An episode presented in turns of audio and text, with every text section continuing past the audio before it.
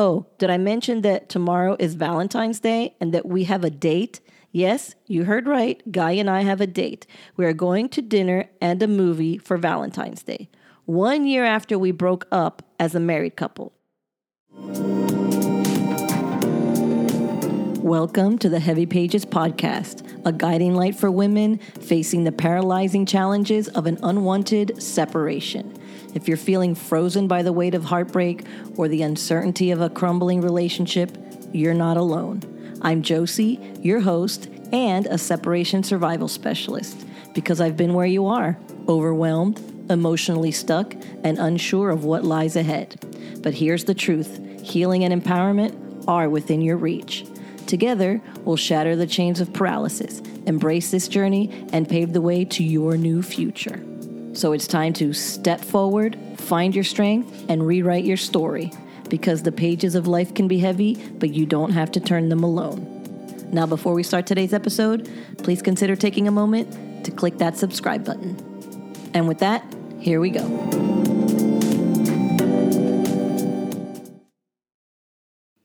Hello again, and welcome to another journal entry episode. I hope that I've inspired you to maybe start keeping your own journal. It doesn't have to be about your separation or divorce, just about your thoughts and feelings and things you want to maybe be able to reflect on later in life. Anyway, I love journaling. I do it for many different things, though mostly it is when I'm I'm struggling. So I I hope that you do give it a try. And with that, let's get into this week's journal entry, which is going to probably be interesting because it's for February 13th, just before Valentine's Day. So here we go. Okay, so it's been a crazy weekend.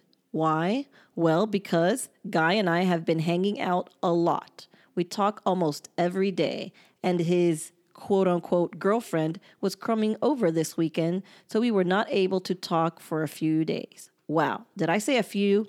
It was more like all day yesterday, and I felt the void of not talking to him. I pretty much already told Guy that we need to just be friends. I'm not kidding myself on the fact that he likes me as a friend, but is not in love with me anymore, but will take sex whenever he can. I really am clear on that. I get that. But it does not stop me from hoping or better yet, kidding myself about his feelings when we are together. So, anyway, I was not happy that I could not call him, or more to the point that I could tell that I was missing talking to him.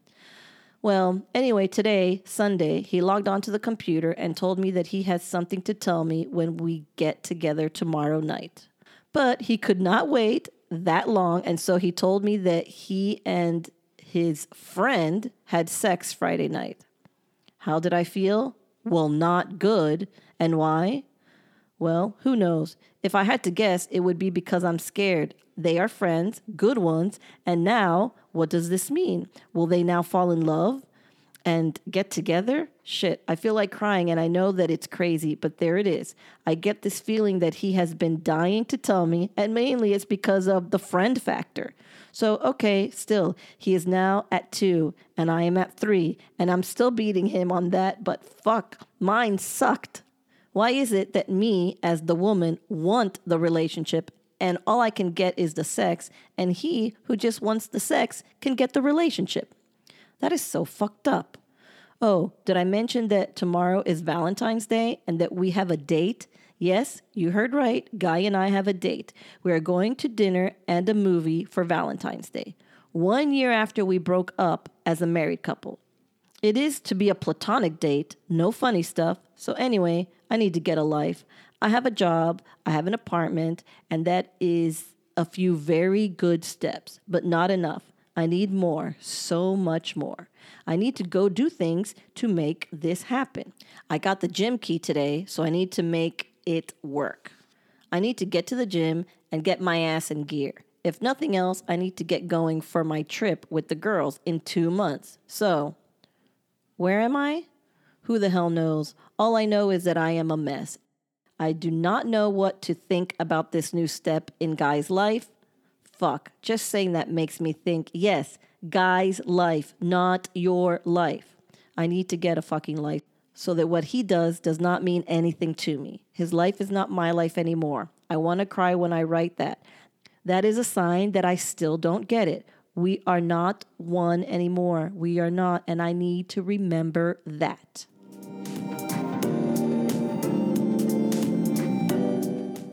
Okay, well, interesting.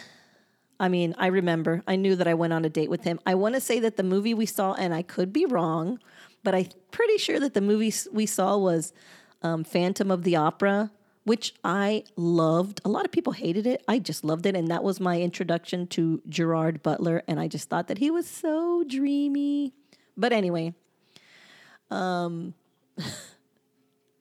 you know what? I, I, I think I also remember being mad because if you have watched the movie Phantom of the Opera or even the the play, you know, the Phantom is so in love with Christine and he does all this stuff for her and he writes this song about, you know, her wanting her to love him and stuff like that. And I know that I was like watching this movie, loving it, but also raging, raging, sitting next to Guy and thinking, man, look at this, how much this person loves her. And why can't you feel like that for me? You know, going back to how completely unhealthy it is to go on a Valentine's date with your freaking ex husband, even though we weren't exes yet. We were separated. But a year after separating, we are um, going on a date together. And he has a girlfriend. So, well, I don't know if he has a girlfriend, but clearly he's dating that uh, somebody. And he's sleeping with his best friend. And he is um, going out on dates with his soon to be ex wife. Let me tell you, that guy was not wasting a precious moment of this new life of his. He was definitely taking full advantage everywhere he can.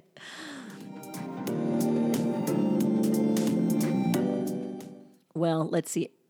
what else can I say? I do remember I, I had thought that I had already talked about him sleeping with his friend, but maybe it hadn't happened yet.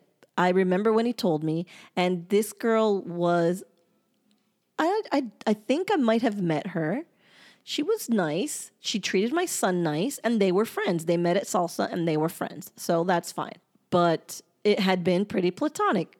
And then they had sex.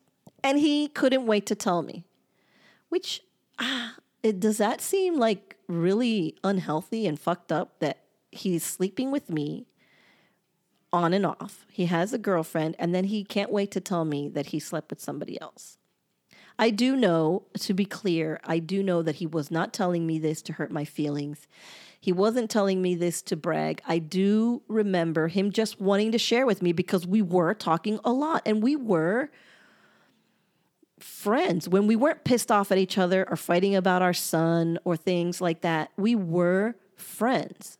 And so I do believe that in the context of friends, he was telling me this. He did not see it as a bad thing or hurting my feelings when he told me.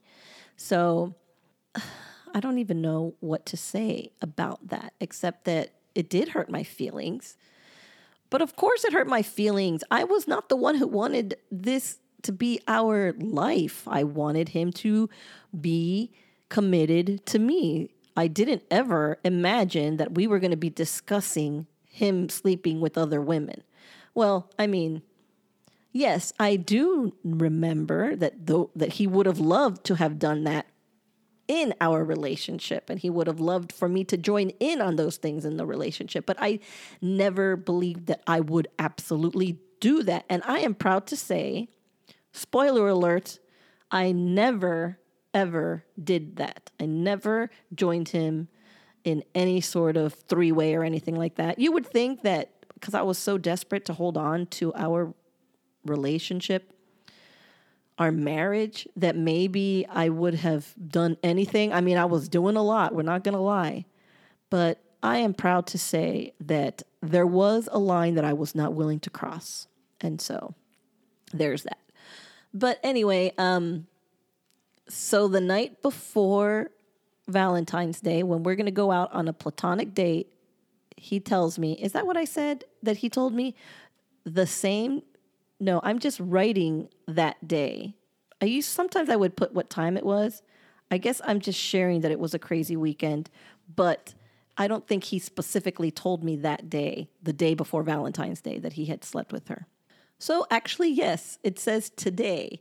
I went back to look, and it is today. So the 13th of February, he let me know that he had slept with someone. And we have a Valentine's date the next day. I'm saying it's purely platonic, but do you think do you think subconsciously for me it means a lot that on the first Valentine's Day after our breakup of all the things he could be doing, he's going out on a date with me? Of course. Of course I thought it meant something. Of course, subconsciously and probably a little consciously, I'm thinking this still means that we have a chance. This still means that we can be together. So um, that sucks. Hey there, Josie here with a quick interruption because I've got something special just for you. If you've been tuning into my podcast, you know that it's all about navigating the journey from devastated to divorced with strength and purpose. So I've created a chapter checklist that's like a roadmap through the chapters of your own story. Whether you're blissfully unaware or divorced and beyond, this checklist is designed to help you understand where you are and what steps to take next. It's more than just a checklist, it's a lifeline. And the best part, it's free and my way of saying thank you for being part of this incredible community. So just head over to www.heavypagespodcast.com to grab your free copy. And if you're ready to take charge of your journey and get the support you deserve, let's do this together. Because remember, the pages of life can be heavy, but you don't have to turn them alone.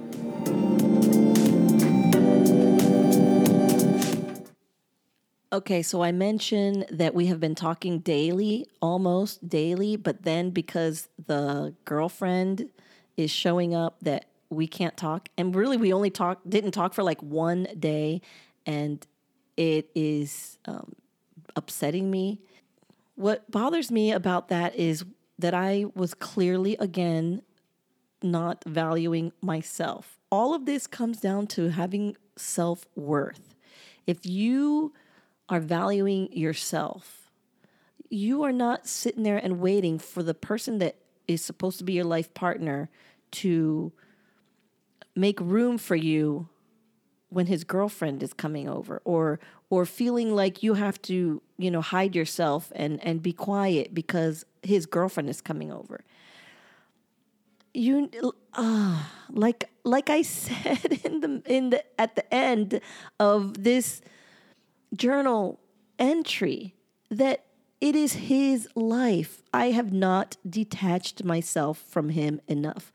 I am so attached from him that the stuff that he does affects me because he is living his life and I am still living our life. I'm not living my life. I'm still too concerned, too involved in what he is doing.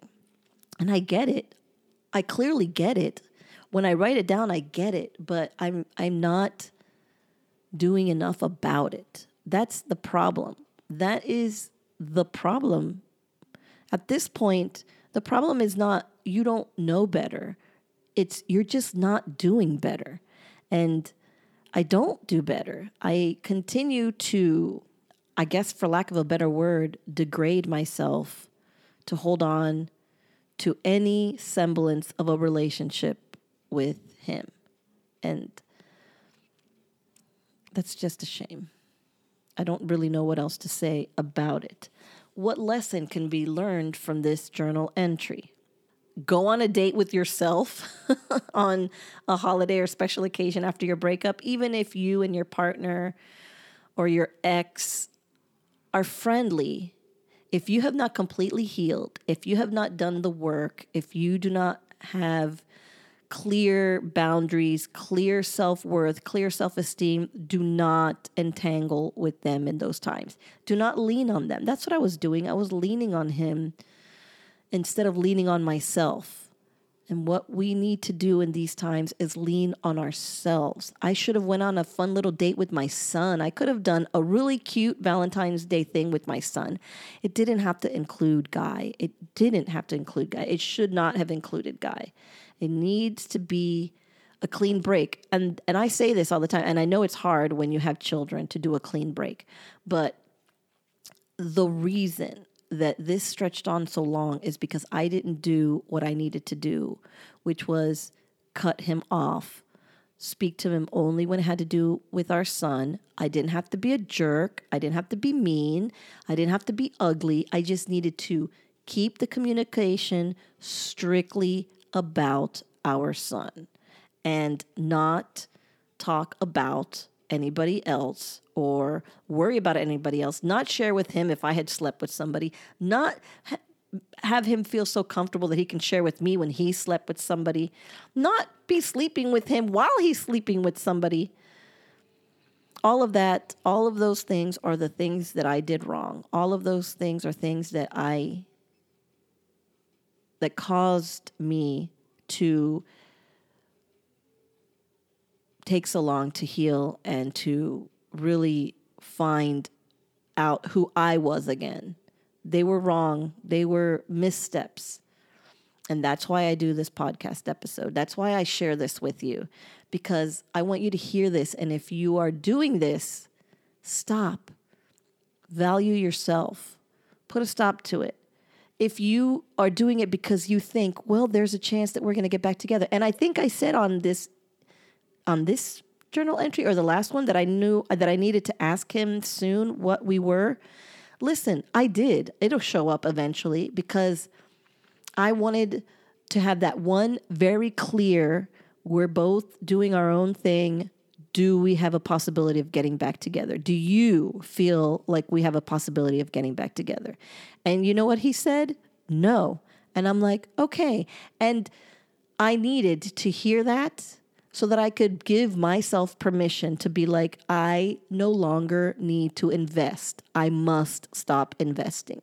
So I give you permission.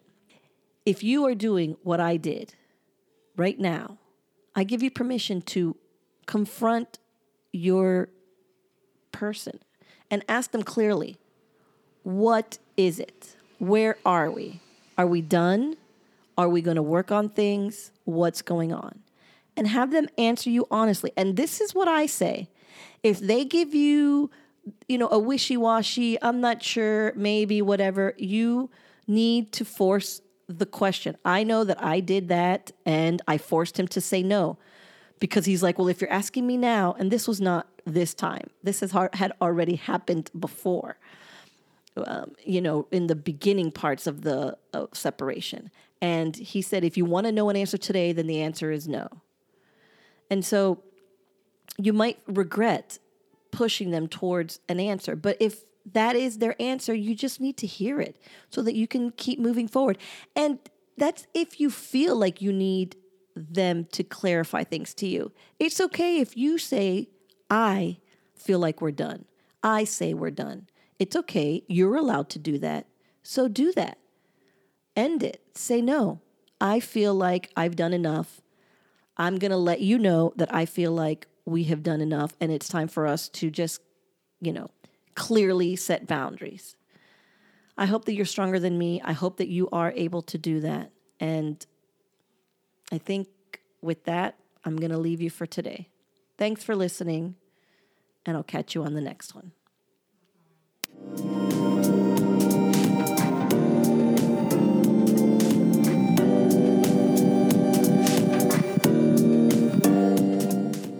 That's going to be it for this episode. If you'd like to reach out to me, you can always find me on Instagram at heavy underscore pages underscore podcast. And if you found this episode interesting, please consider clicking on that five star rating and following so you are notified when the next episode drops. As always, thank you for listening and remember, sometimes the pages of life can be heavy, but you don't have to turn them alone.